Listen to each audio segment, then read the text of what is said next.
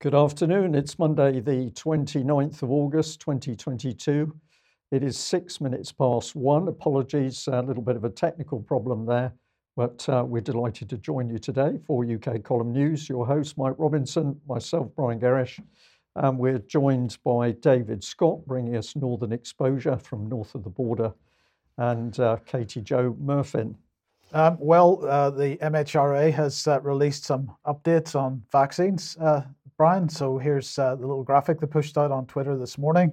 Uh, and uh, so, what are they saying? Well, what are they calling it? Nuvaxovid is the COVID 19 vaccine developed by Novavax, and it has been granted an extension to existing UK approval for 12 to 17 year olds. And this extension has been authorized by the MHRA.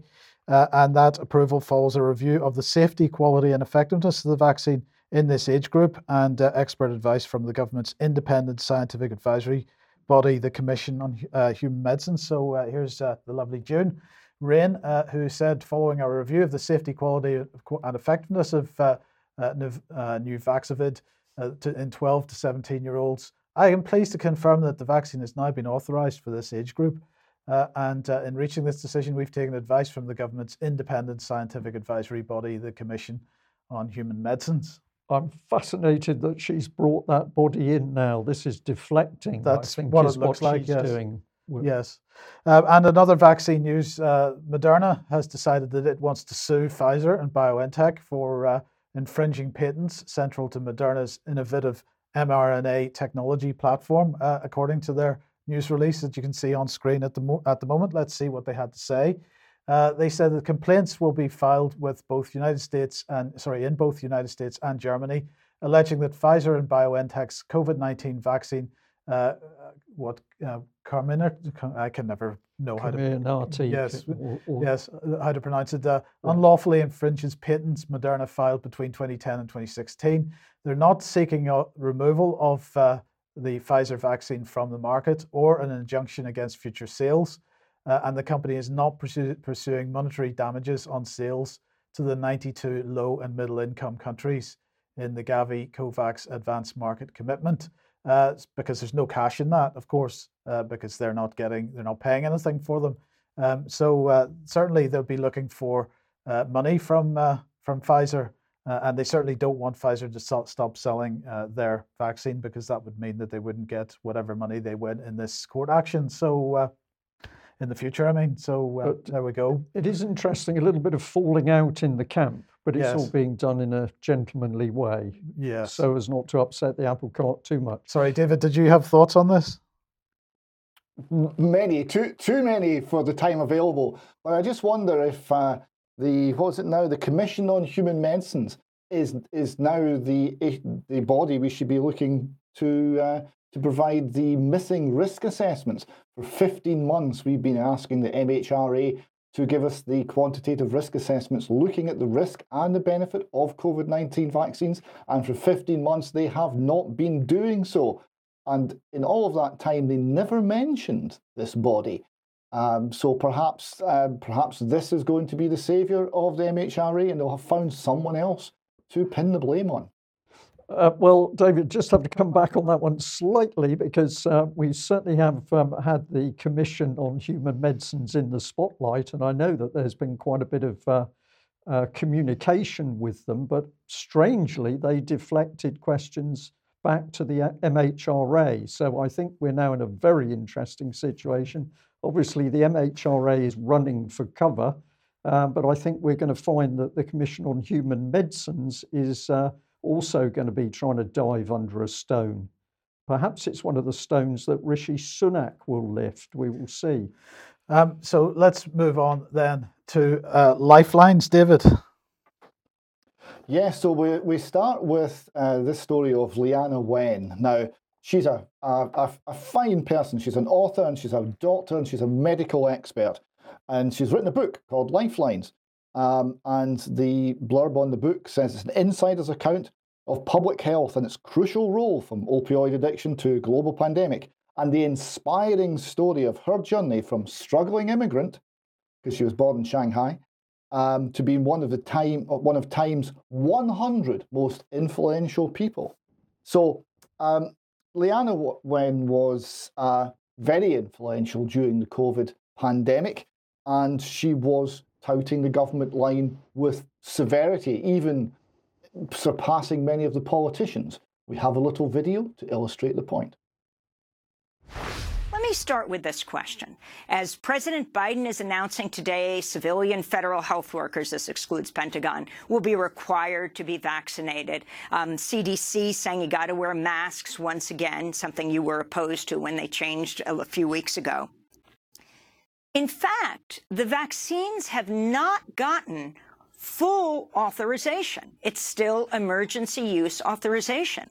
So people who are concerned, they're saying if the federal government hasn't fully approved these, why should I risk my health?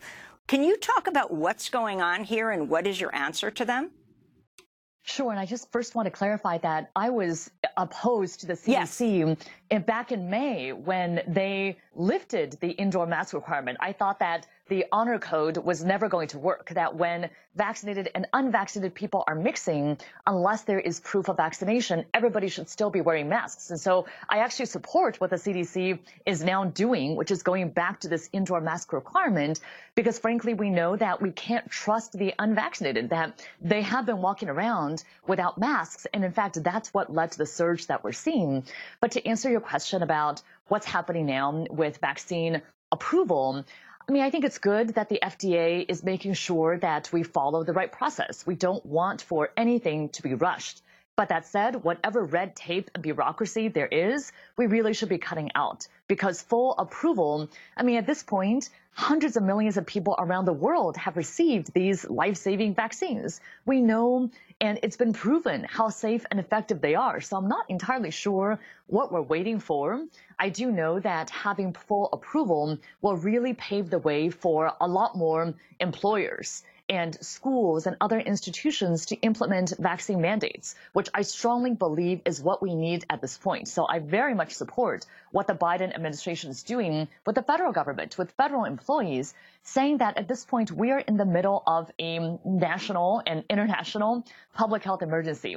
You have a right to stay unvaccinated if you want to, but if you want to be in public spaces, if you want to now be coming to work and and be around other individuals, you don't have a right to infect others with a potentially deadly disease. So the idea of either testing or proving that you're vaccinated, I think is exactly the right one. And FDA approval in the near future, I hope will be coming as well.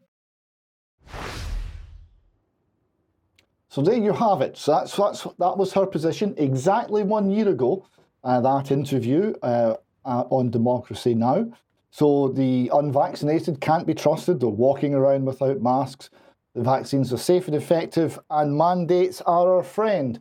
Well, we run forward a year and we've got a somewhat different story. Here, here she's writing in Wall Street Journal opinion pages. Uh, I'm a doctor. Here's why my kids won't wear a mask this year in school. And she's writing that uh, how she pulled her two year son out of preschool. We socialised only outdoors at a safe distance. I limited indoor activities. Uh, I was never without my N95 mask.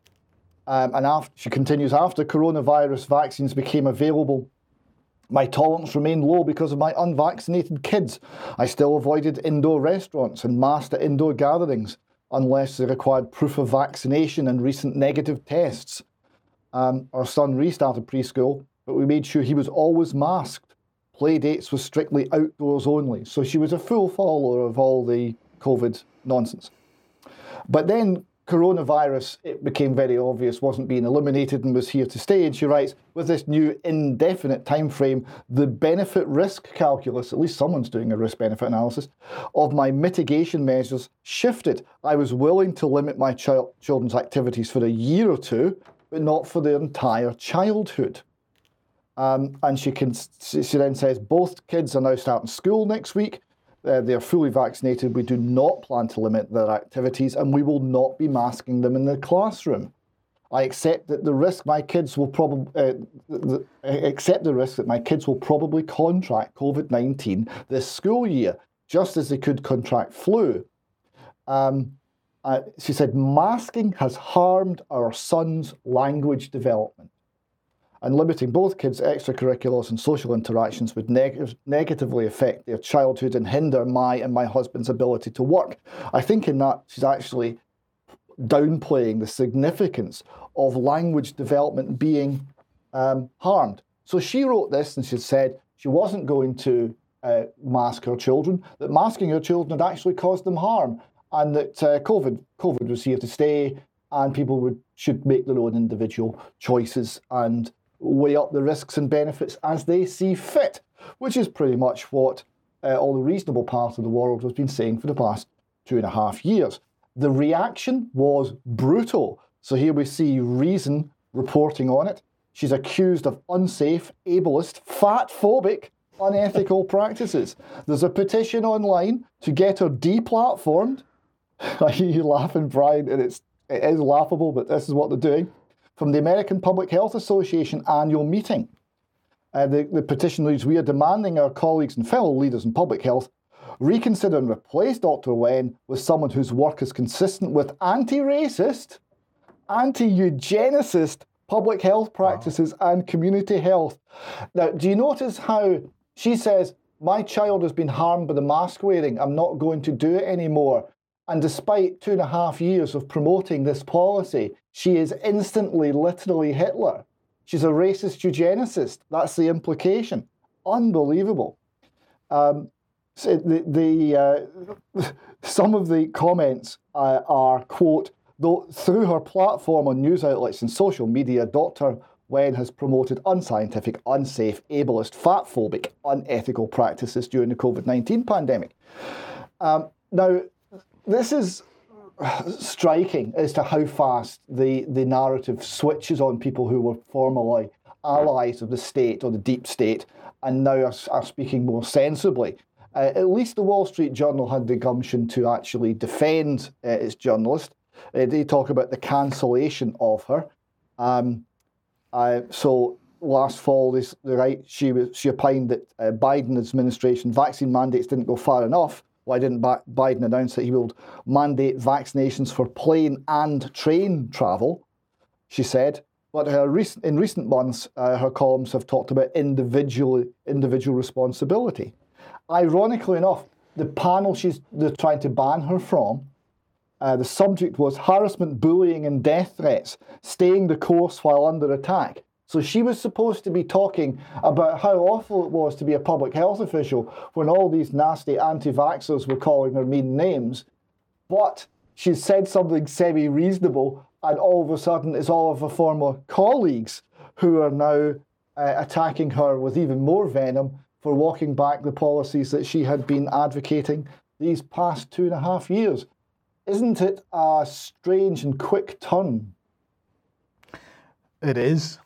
Uh, absolutely. I'm, I'm sitting here, David, with a smile on my face because uh, the news gets put together uh, on the morning of the day in question, and sometimes things just slot into place. So uh, that lady is now getting very, very rough treatment. Let's bring another gentleman on screen, and it's Rishi Sunak, because a couple of days ago, oh dear, he started to say, I wasn't happy uh, with what was happening during the whole of the COVID lockdown. And um, he also said that he was warning that there was too much influence from scientists and there was too much fear mongering. And uh, we've got quite a backlash. Uh, Sky News, not too bad here. Rishi Sunak claims he was gagged over negative effects of COVID lockdowns, and scientists had too much influence. Uh, we've got The Guardian here. Sunak accused of rewriting history by saying number 10 ignored lockdown harms. Now we've got some interesting terms coming in, Mike. Tory leadership hopeful said he was prevented from raising the negative effects of COVID measures. Well, uh, I think this is all good stuff. Uh, BBC News experts had too much power over COVID lockdowns, says Rishi Sunak. The Mirror wounded Rishi Sunak lifts lid on lockdown and says empowering experts, quote, screwed the UK. So this is really incredible stuff as a result of him saying some really quite minor things The Spectator probably had one of the key articles on this, so we're going to encourage people to go to this one. The Lockdown Files, Rishi Sunak on What We Weren't Told. And uh, if we go to uh, The Conservative Woman, always a good source of uh, information, particularly about COVID. Um, they went in very hard on Mr. Sunak because they said his belated COVID confessions a shocking indictment of a man without a moral compass. Now, I'll comment on that maybe a little bit later, but I encourage you to go to the Conservative Woman, of course. Let's hop back to The Guardian. Sunak is so desperate to be Prime Minister that he has decided to rewrite COVID history. My goodness, they, they can't get at this man enough. And let's bring in uh, Rachel Clarke, uh, supposedly a palliative, I'm sure she is a palliative care doctor. She says the misinformation spouted by the leadership hopeful is dangerous and exacerbates the wrongful mistrust of scientists. My goodness, this lady is fired up. It's a potent image, isn't it? All that fearlessness and resolve rippling beneath a cashmere hoodie. Sunak, in his own eyes, was nothing less than a one man crusade for common sense and human rights in the face of evangelical lockdown monomania. There's a new word. Uh, even more arresting is Sunak's root cause analysis of how the UK came to suffer. The government's fatal mistake, he claims, was to, quote, empower the independent scientists of the Scientific Advisory Group for Emergencies, SAGE, to such an extent that they, quote, screwed the country. Uh, well, even with lockdowns, according to the latest death certificate data, more than 170,000 people have died of COVID since the pandemic began. Just how many more tens of thousands of casualties would be required for Sunak to concede that actually lockdowns served a vital uh, purpose? I'll just pop this on the screen. We'd like the statistics and the evidence to back up this 170,000. But what she's doing here is a diversionary argument from what Rishi Sunak was really talking about. But we'll follow it on through the article. She says the fact is, in almost every line of the interview, clearly an attempt to pander to the libertarian wing of the party faithful, Sunak is talking nonsense. He alleges, for instance, that Sage had the power to decide whether the country would lock down or not, but that's entirely wrong. Sage's role was and remains advisory. It's up to the executive to make the tough decisions, a concept that I believe is known as leadership. Now, I'm going to actually support her on this point, and this was really one of the key points from Conservative Woman. But let's follow on what The Guardian has to say. Uh, she says that Sunak alleges evasiveness, spin, and lack of transparency from SAGE, claiming that the committee would issue horrifying scenarios about what would come to pass if Britain did not impose lockdown without revealing the basis upon which they had been calculated. I was like, I was saying summarize for me the key assumptions on one page with a bunch of sensitivities and rationale for each one. In the first year, Rishi says, I could never get this. And uh, she says, This is claptrap. This is also claptrap. Take, for example, the Imperial College modelling, which influenced the decision to lock down the first, for the first time in March 2020. That model predicted 250,000 deaths without any interventions. It was published in its entirety, entirety raw data, statistical analysis, executive summary, and bullet point conclusions on the 16th of March 2020. Perhaps Sunak, who must have missed it at the time, would like to read it. Now, this lady is now showing her complete ignorance of what SAGE and SPI-B were really doing. But notice that she pumps in the fearful death statistics again. Let's bring up those deaths. So, whether she knows it or not, she's trying to play with the readers' minds. But let's just bring up Conservative Woman because this is what they had to say. One of Sunak's big concerns was about the fear messaging, which his Treasury team worried could have long lasting effects. In every brief, we tried to say, let's stop the fear narrative it was always wrong from the beginning. I constantly said it was wrong. The posters showing COVID patients on ventilators, he said, were the worst. It was wrong to scare people like that. Now we're into the meat of the argument because, of course, what Rishi was putting his finger on was the use of applied psychology by the government. But the conservative woman hits him on this by saying, Why didn't he say so at the time? Is there any material evidence he even raised these concerns, which says little for his leadership abilities? He surely must have been aware of the many millions, upwards of 1 billion by the end, that were being spent with the Treasury's blessing on the Cabinet Office's deliberate fear engendering campaign. And this is what it's really about. Whether or not he should have done it earlier, Rich, uh, Rishi Sunak has now pointed a finger at the government's fear campaign in order to get its policy across. And I think this is very encouraging. The backlash says to me, Mike, that the establishment is very worried about what he started to say. Well, while I largely agree with what you've said there, um, I, I think you're being very generous to him. I'm afraid I absolutely 100% agree with the conservative woman. And it was interesting because before you put that last slide on screen, I had written down, could have brought it up at the time. Yes, right. And could. And uh, the fact of the matter is, this is a cynical attempt to hint at a little bit of the truth in order to try to grab a proportion of the party which might support him as a result. Right, Mike, but it's the backlash which is what we should be paying attention to. The establishment is so frightened of what this man has dipped his toe into. Yeah. The backlash tells us this is where we should go. Now, over the weekend, I was lucky enough to be able to have a talk about this whole subject uh, with psychotherapist Dr. Christian Buckland. I've got a little clip here of that interview. Just listen to what he says about the British government's applied political psychology project to make people fearful. Dr. Buckland, what are you picking up on this? Well, it's a really it's a really really important development and I've got very mixed emotions about it because nothing he has said has come as any surprise to me and probably to none to any of your viewers. I think you know we've known that artificially inflated fear has been the driving force between behind the entire COVID narrative, and that without the ramped up fear levels, the world would be in a very different place right now. But what he has said has vindicated everyone who has spoken out over the past two years.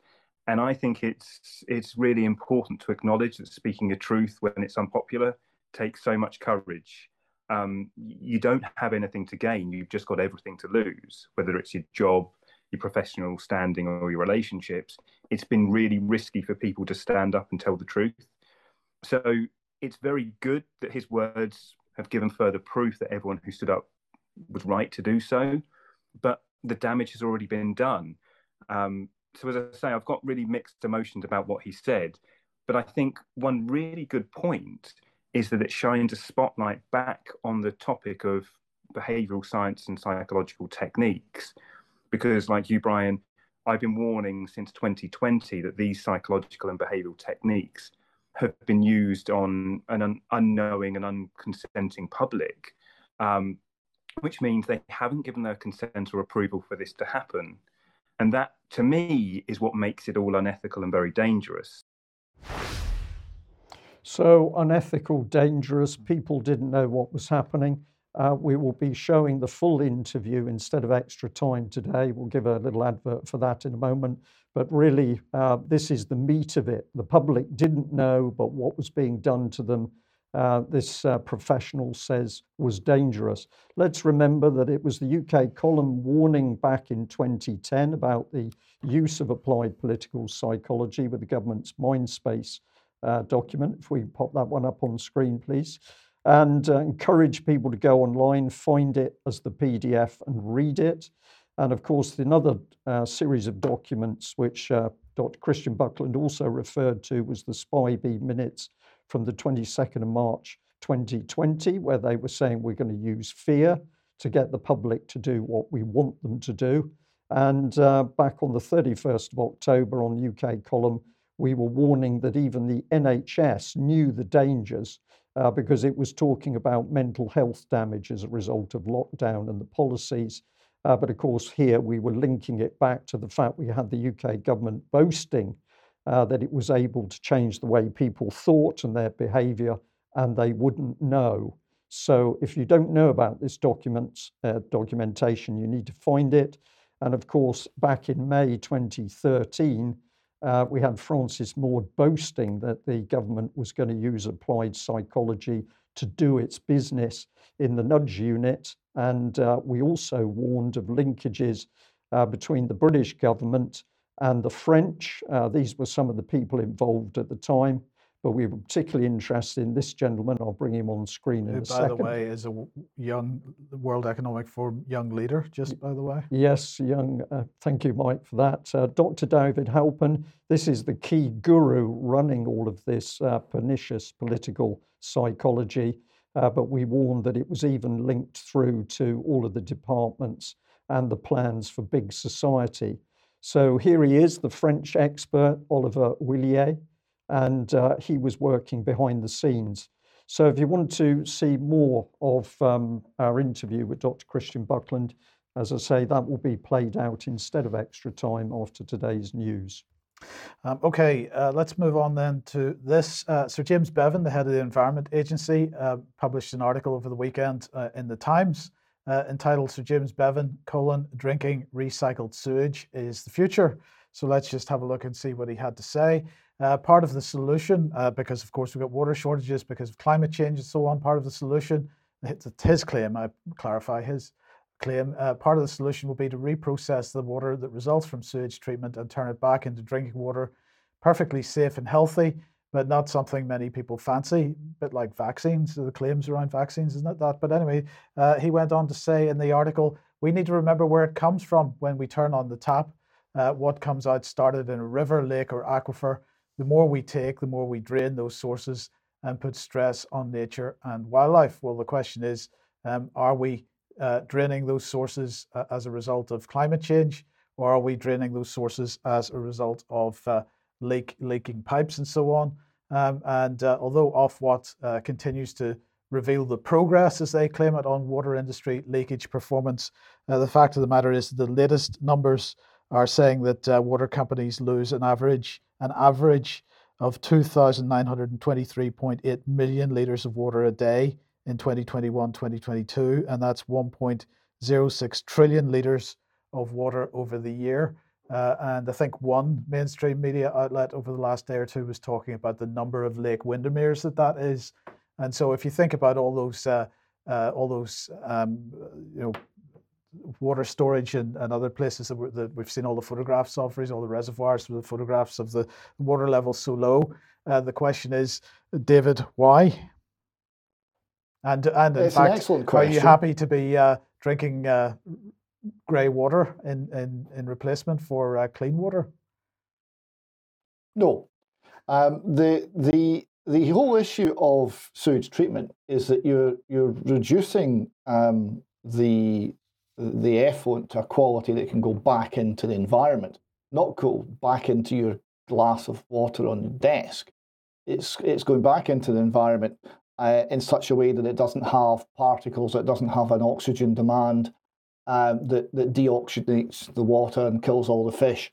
It goes back into the environment in such a way that the environment essentially completes the treatment. It, it's uh, to to treat it to drinkable standards would be a whole different ball game.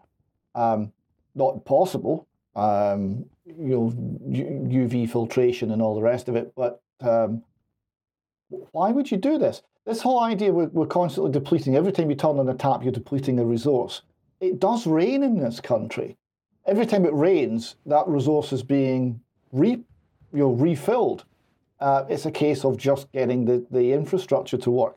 One of the most uh, concerning stats I heard lately is that 60% of the uh, water infrastructure has in fact been replaced in recent years. So it's not just Victorian pipes that are bursting and leaking. It's uh, it's modern infrastructure that's bursting and leaking, and uh, the the losses are enormous. And surely that's the place to start. Indeed.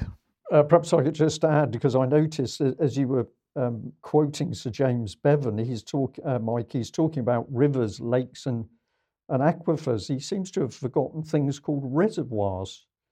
Um, these are apparently old, old-fashioned, old hat. We don't yeah. want reservoirs. That's why we've been closing reservoirs down. Yes, decommissioning them. Indeed. Right now, let's uh, have a look at the continuing attack on the media. And uh, well, here's Politico, and the headline is How Retired MI6 Boss, uh, His Brexiteer Friends, and a Celebrity Marxist Became Targets in Russia's War on Ukraine. Because, I mean, what does the mainstream media do? It doesn't take uh, allegations that are made in uh, alternative media and actually investigate them. No, it uh, decides that it wants to attack any real journalism that goes on anymore. So let's just bring this back on screen if we could. Uh, so uh, let's see what it says. Uh, at first glance, Gwythian Prins, a professor at London School of Economics, seems an unlikely target for Russian hackers seeking to discredit the British government.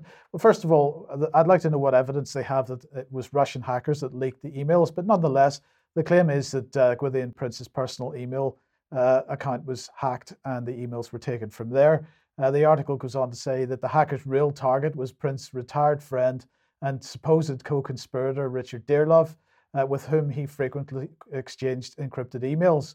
Dearlove, an ardent Brexiteer and former boss of MI6, no mention of the fact that he was the man behind the uh, the so-called intelligence that brought the UK into the Iraq War uh, while Tony Blair was uh, prime minister. No mention of that at all. If they want context, uh, so it goes on to say uh, further attacks on prominent pr- British political figures have followed, including uh, the Marxist activist Paul, uh, Paul Mason. Um, but it says, uh, and now a well known political commentator who has urged fellow left wingers to back British efforts to face down Russian President Vladimir Putin. So, very much attempting to put this uh, grey zone article uh, in with the Russians. Uh, both hacks are now subject to intensive investigations by the British security services, Politico can reveal.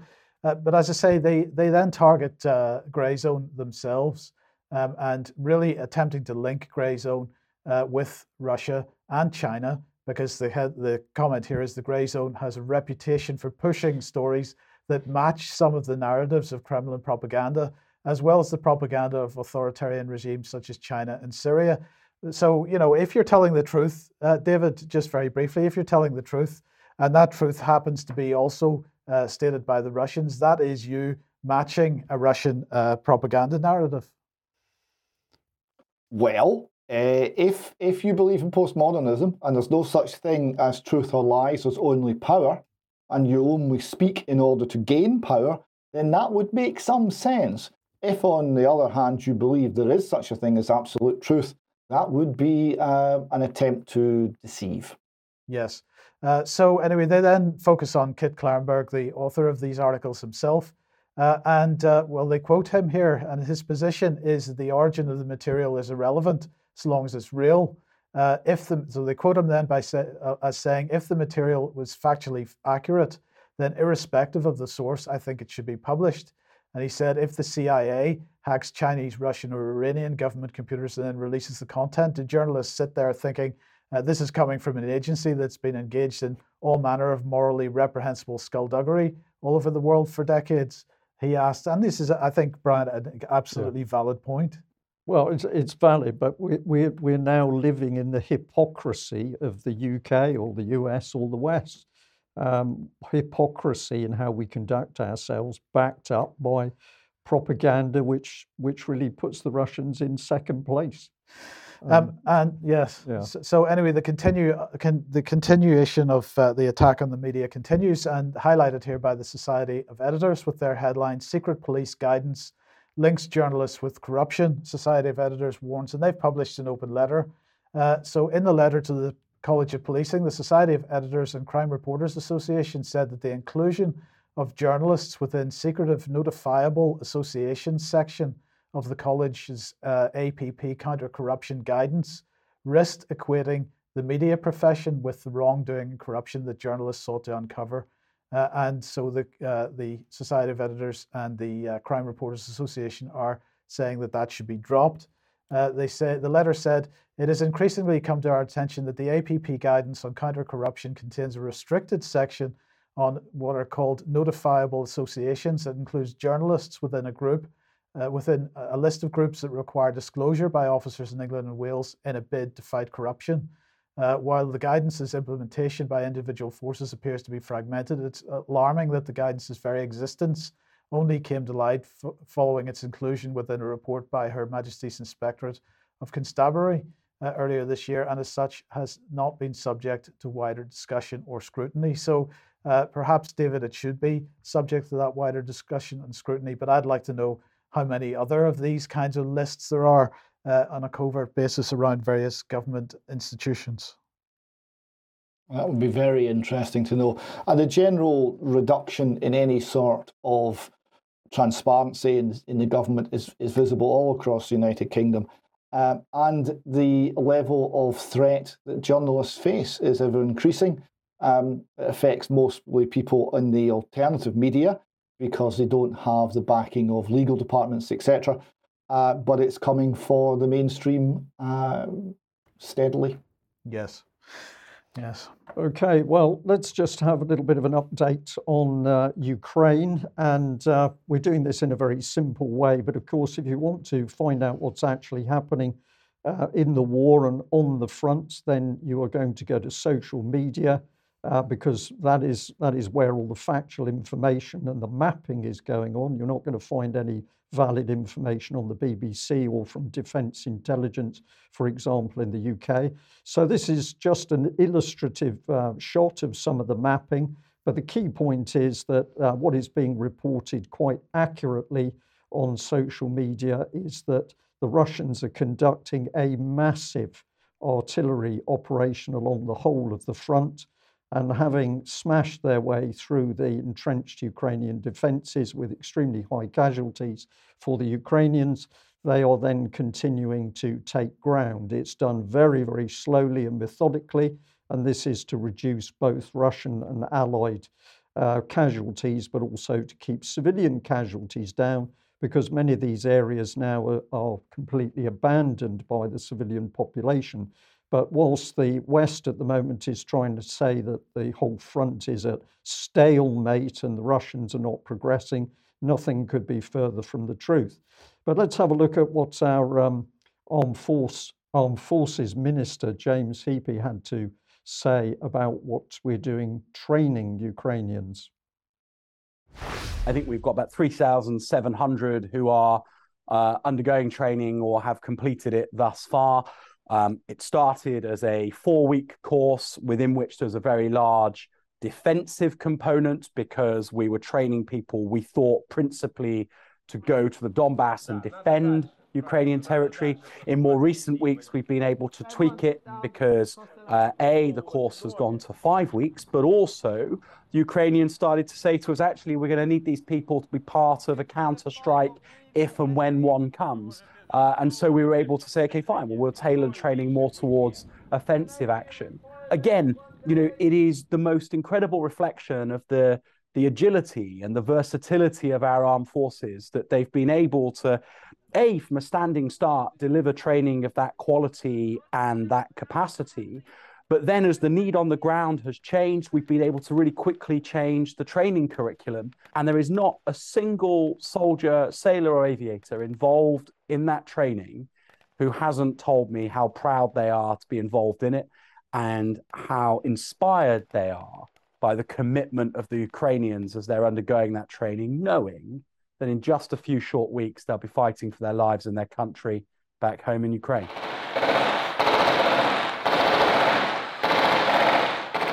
two things happened that history will judge uh, to have been pivotal. Firstly, President Zelensky emboldened the Ukrainian nation, and the Ukrainian armed forces have shown a commitment and a courage that is way beyond what anybody thought might be possible. And then, secondly, and every bit as importantly, the Russian armed forces have been serially undermined by the interference and the hubris of Vladimir Putin, who interfered in the military planning and even the execution of the military operation, forcing his armed forces to give away their advantage. And so we find ourselves in a place six months in where the war is brutal. The Ukrainians say they've lost about 9,000 troops. Our analysis is that Russia has had about 80,000 killed, wounded, captured, uh, or deserted. Um, that's an incredible human cost. But we find ourselves at a place where actually the conflict is very finely balanced, and therefore there's no reason why Ukraine can't ultimately prevail. Well, just an incredible statement. Uh, but of course, one of the things is that those tr- troops are supposedly being fight, uh, trained to defend. Uh, no, they're apparently now being trained to uh, go on the offensive. But the reality on the battlefield is there has been no major Ukrainian offensive. There will not be one because Ukraine is no longer in a position to do any major offensive. And the smaller offensives that have taken place over the last week have all been completely beaten off with extremely heavy losses. So, just disastrous that we're training the troops to fight. Um, and as you, you said while the video was playing, Mike, that basically uh, those troops are going off from five weeks training. They're going to the front where they will be killed. And we're going to put this little video and play it again because this is where the troops will be going. They will be facing massive uh, Russian artillery strikes, which will kill them before they even see a Russian. So, what, what the UK is doing at the moment is luring these young men into a position where they think they're going to fight, but actually they're going to the front to die. And so I, I think the words of Mr. Heappey just appalling, and uh, he should be taken to task for this. But if we have a look at the propaganda coming out of the UK and defence intelligence, it says re- recent independent Russia media reports have claimed that due to the problems Russia is facing in its war against Ukraine, Russian Defence Minister Sergei Shoigu is now being sidelined with the Russian leadership. Well, where is the evidence for any of that? Because the war is continuing to um, move on as planned. And look at this statement Russian officers and soldiers with first hand experience of the war probably routinely ridicule Shoigu. What is that statement, Mike? That's a guesstimate piece of propaganda about nothing. Yes, but aside from anything else, uh, is it not common for uh, you know squaddies to take the Mickey out of their well, leaders? Uh, well, that is a very good point because that happens in UK as well. But there's no reporting of the war on the front because defence intelligence didn't do that because this would reveal the fact that the Ukrainians are now effectively beaten. So it's just outrageous what UK is doing to supposedly train these young soldiers. I find it tragic. Okay, let's uh, move on to uh, some good news because apparently the uh, Prince of Wales, HMS Prince of Wales, left Portsmouth uh, yesterday to head over to the United States for uh, what is being described as a, a really important uh, event. we'll come on to that in a second. the unfortunate thing is, Brian, that it didn't get very far because it had to be towed back again. In fact, it's apparently off the coast of the Isle of Wight at the moment as a result of a breakdown. It's apparently uh, something to do with uh, one of its um, uh, prop shafts. Um, not quite sure whether it's a bearing or what it might be, but nonetheless, it is not able to head over to the United States, which is all very unfortunate because it's supposed to be there in a couple of weeks' time, a few weeks' time, for the next Atlantic Future Forum. And if you remember, this is all about British and American uh, defense cooperation and so on. Let's just have a look at what this says. This year, the Atlantic Future Forum will take place 20th and 29th of September 2022 in New York. Uh, the AFF will be hosted on the Royal Navy's aircraft carrier HMS Prince of Wales as part of its maiden voyage to the United States. Uh, following the Russian invasion of Ukraine, the forum will be an opportunity for senior politicians, policymakers, military leaders, and academia, together with business leaders and entrepreneurs, to discuss the new dimensions of international security and the future technologies which define the next decade and beyond. Do you think they're going over there, Brian, to discuss how they might make up for the losses in uh, weapons uh, that they've sent over to Ukraine and how they're going to uh, fill in those big holes that they've left behind? At some point, Mike, these military and political people have got to discuss the fact that the war has been lost in Ukraine uh, the, the munitions and the weapon systems squandered, the billions spent with no accounting, um, I think, yep, they're going to be discussing what do we do to try and withdraw from this mess. Ultimately, I, I think Zelensky will be abandoned, but it's going to take a bit bit longer yet. Um, so if we just put that back on screen, the forum will be led by the Department for International Trade alongside the Ministry of Defence, the Foreign Commonwealth and Development Office, uh, to strengthen the trade and economic pillars of the Euro Atlantic Alliance.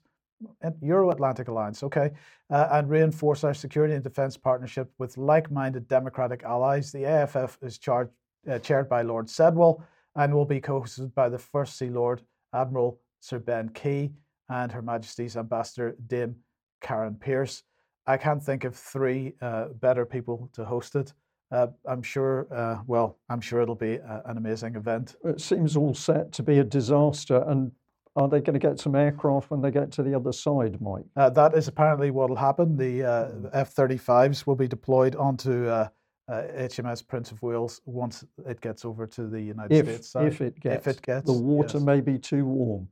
Yes. Okay, let's uh, move on. And uh, if you like what the UK column does and you would like to support us, uh, then please come over to community.ukcolumn.org. And uh, if you'd like to become a member, that would be fantastic. Or you could pick something up at the UK column shop. Uh, but in any case, do please uh, share any material you find on the various platforms. Okay. Well, reminder that this coming weekend, the 4th, we've got the Alternative View um, conference hosted by UK Column. If you haven't bought a ticket already, we encourage you to do that because this will be the Kickstarter to the full live events where we can have people gathering together in person to enjoy speakers and some uh, socializing. So, very good event. Um, and Katie Joe, uh, welcome to the program. And uh, Killing Granny, well, we've talked about Killing Granny several times on the program, uh, but uh, there's a crowdfunder associated with this. There's a crowdfunder. Um, they need to reach uh, £1,200 um, and there's only one day left.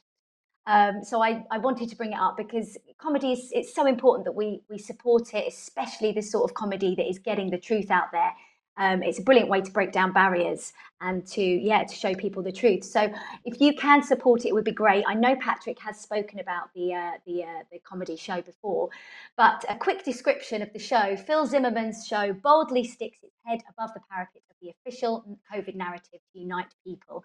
It's the best medicine. Is it the second wave? Is it the third? In all this excitement, we've lost count. Help fund the full Edinburgh run of the 2022 variant of Killing Granny your contribution can help spread it like wildfire. Um, so he, he finishes that off with support the comedy revolution, boost immunity to lies with laughter. It's the best party in town. No one in the country is doing a show like this, says Phil. No one else has got the balls. So I just think oh, if we can get that to run in Edinburgh, it'd be brilliant. Okay, thank you very much for that. And David, uh, coming back to you then. Uh, what's been going on? Oh, sorry, let's put that back on screen. Uh, what's uh, what's been going on with uh, various uh, processions and other uh, campaigns? Well, this is Cardiff Cardiff Pride March, and we have the lesbians um, thought that they were involved in the LGBT movement, and it transpires that they were wrong. this is a photograph of them out protesting. Um, and uh, the Mail here reports that police removed them from uh, the Gay Pride Parade in Cardiff. Um, and um, the a, a, policeman told a gender critical woman to leave the march because whatever you are, you're causing a confrontation with the trans groups and their supporters. And if anyone's wondering why one of the lesbian uh, protesters is dressed as a some sort of sniper, I have no idea. But we do have some video uh, of the policemen uh, instructing the lesbians that they had no place in that march. Because we're marching in a march. At the moment. No, I just want to make sure. Yeah, you know now. Let me just explain to yeah, you, and yeah. it'll give you some understanding. Yeah. So at the moment, your march, this group of people, yeah. is causing confrontation between different groups of we're people. Lesbians. Okay? We're lesbians. It's gay pride. Whatever you are at the moment is causing confrontation.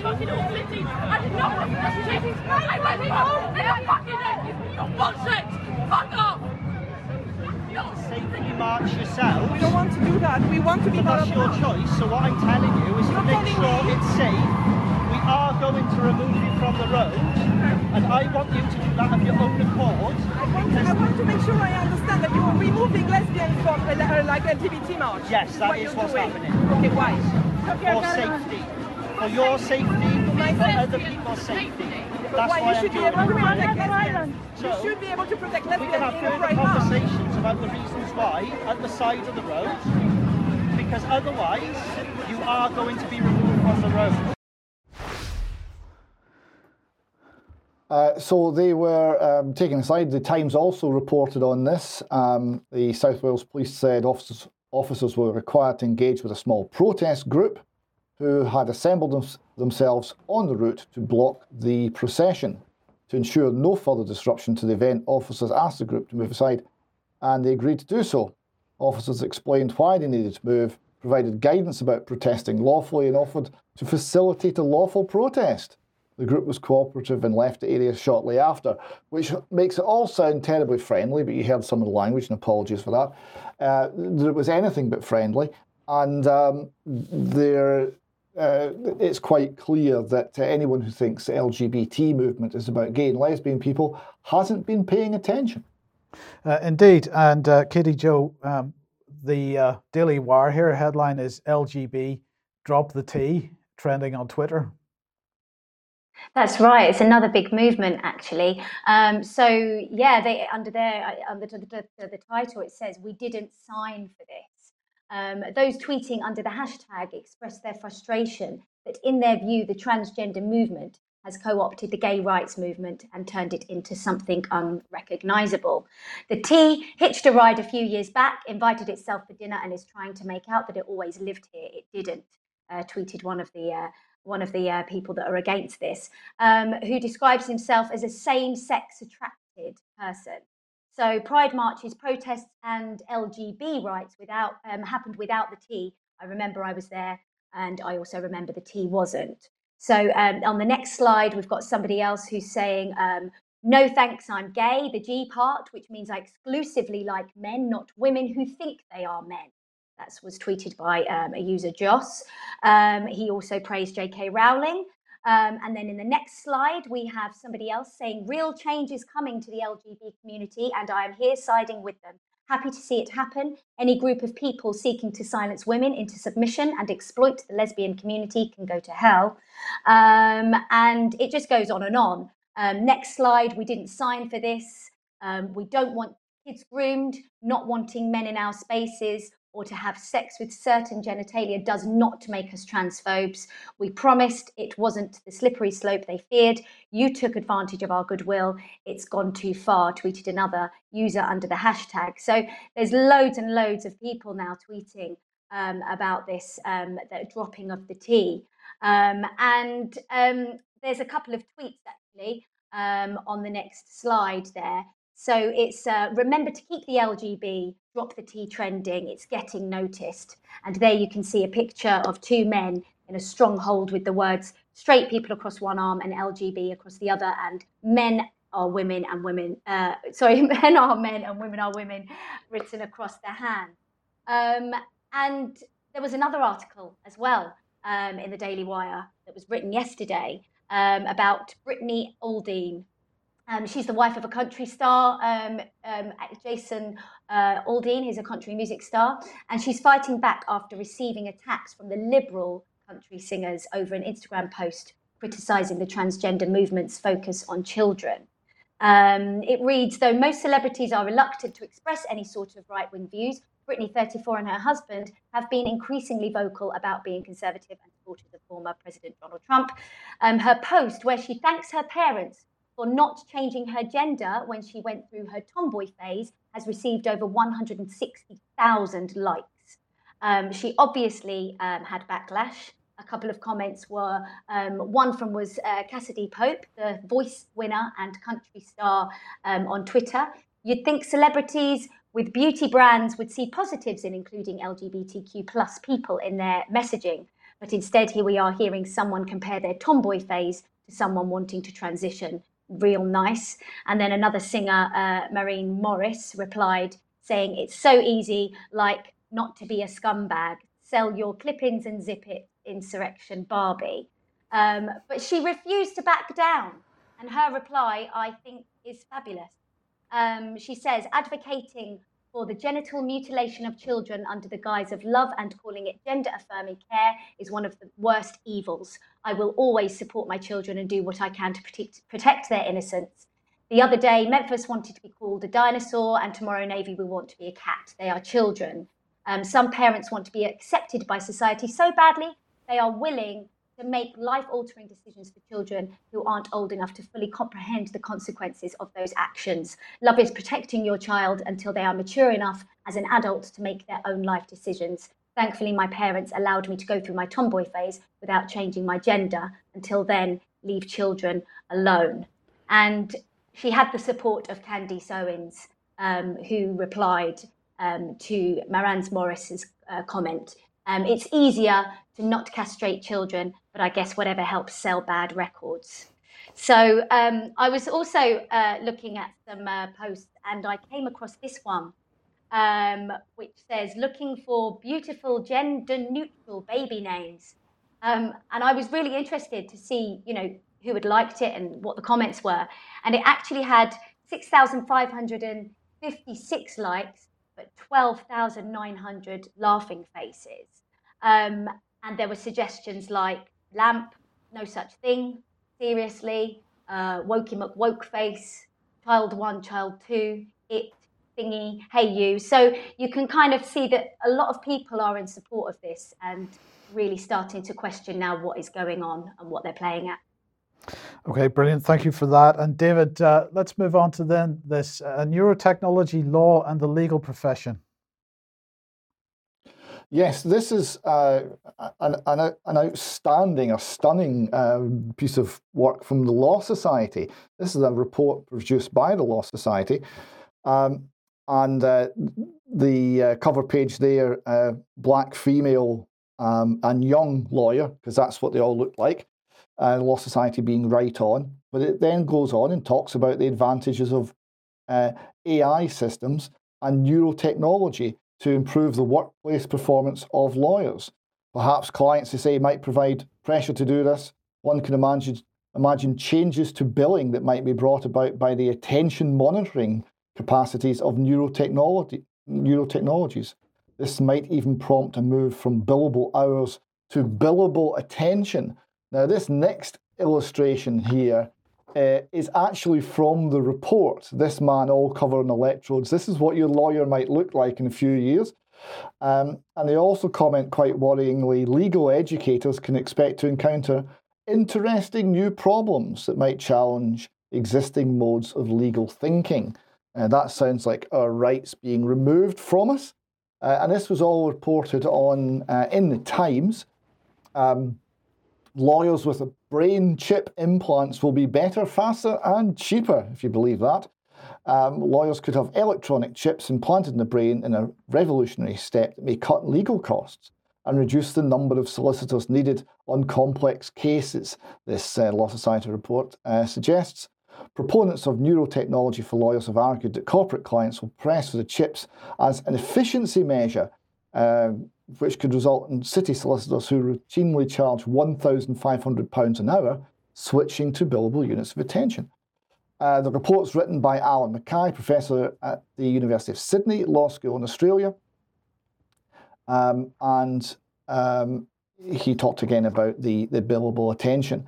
Uh, the report uh, is called Neurotechnology Law in the Legal Profession, um, and uh, the Times concludes no longer will teams of, of, solicitors be required to pore over complicated merger contracts. One super lawyer with an embedded chip will be able to scan years of precedents and acres of background material in a fraction of the time.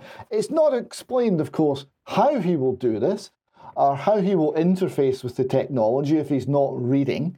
Uh, and if, you, if it's reading, then it's limited by his reading speed. None of this is explained, but we're all very in favour of wiring up the lawyers to get more out of them. What could possibly go wrong? Yeah, I mean, I was finding myself uh, laughing uh, through that because it is so risible. But the point is, this is a serious report from a serious organisation. Um, and we've got to we've got to really yes, ask exactly, about the, the, the ideology that's driving this. Yeah, this is. Right. I mean, we've we've we've talked about transhumanism extensively.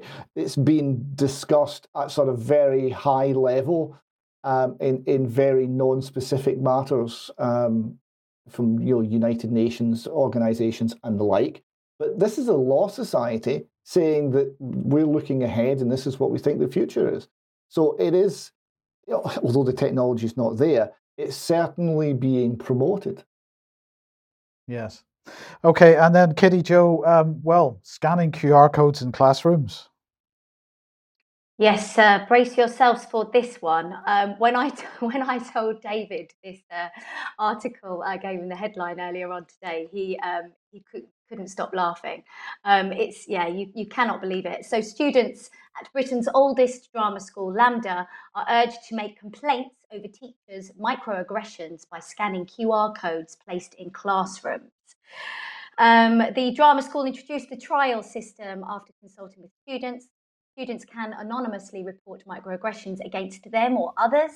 Microaggressions are subtle or unintentionally prejudicial comments or actions. Uh, Free Speech Union warns of a growing trend of surveillance in UK universities. Um, students at one of British, Britain's most prestigious drama schools have been reporting on teachers' microaggressions using QR class, uh, codes in classrooms. It says, obviously, it's branded as totalitarian state uh, surveillance by other critics. Um, and the decision came apparently after the institution consulted with its drama students over how it could build active allyship and anti-racism into the very ethos of LAMDA, uh, the LAMDA community. Um, we have got uh, somebody there who is, um, uh, I can't read his name, there it is, Brian Harris um, of the Free Speech Union, telling the Telegraph that he is concerned about a growing trend of surveillance, surveillance carried out from within a group. He said it was overwhelmingly obvious to people that surveillance not only will result in dull and unambitious teaching, but also carries deeply unpleasant reminiscences of totalitarian practice. Uh, uh, and and basically, I, I was having a, a, chat with my sister this morning. She trained at LAMDA, um, and I trained at Doreen Bird uh, uh, Drama College. Um, and it's, it, is, it is immersive training, and you do you know, they do break you down, they do push you to your limits. Um, however, n- neither of us uh, ever witnessed any racism at all. Um, and in fact, David O, um, a very famous Hollywood actor now, was in my sister's year at um, at LAMDA, and he was treated like the star that he is. Um, there was no racism, racism at all towards him, um, and this is absolutely absurd that we are going to be curtailing our teachers like this. Um, no, nobody's going to want to teach anymore. And I spoke to a teacher literally on Friday who has just left mainstream secondary school teaching. Um, she teaches classics. And uh, one, one of the reasons she left is because she actually is so trapped. She cannot teach freely at all. Um, a group of her students, very um, uh, troubled students, actually, shall we say, found the text that they were studying quite difficult. And so she thought, okay, we'll make this more interesting. Um, and part of the text was about this ancient tradition of hanging little purses around newborn babies' necks with little um, uh, symbols of prosperity and growth in them, like an acorn. And so she gave them the task of creating their own.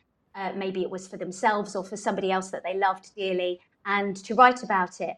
And one student that she uh, has particularly not had a great time at school um, wrote the most beautiful piece of writing. She did a massive display and it was taken down because it didn't follow Ofsted and um, curriculum uh, rules. Hmm. So that's where we're at now. You can't teach freely um, as, a, as, a, as, a, as a teacher. And it's, it's horrendous, really, this yep, is being yep. imposed. Yep. Well, we're, we're, we're describing now very freely on the UK column news editions as they come up. Uh, this is an Orwellian state which is imposing itself with the surveillance.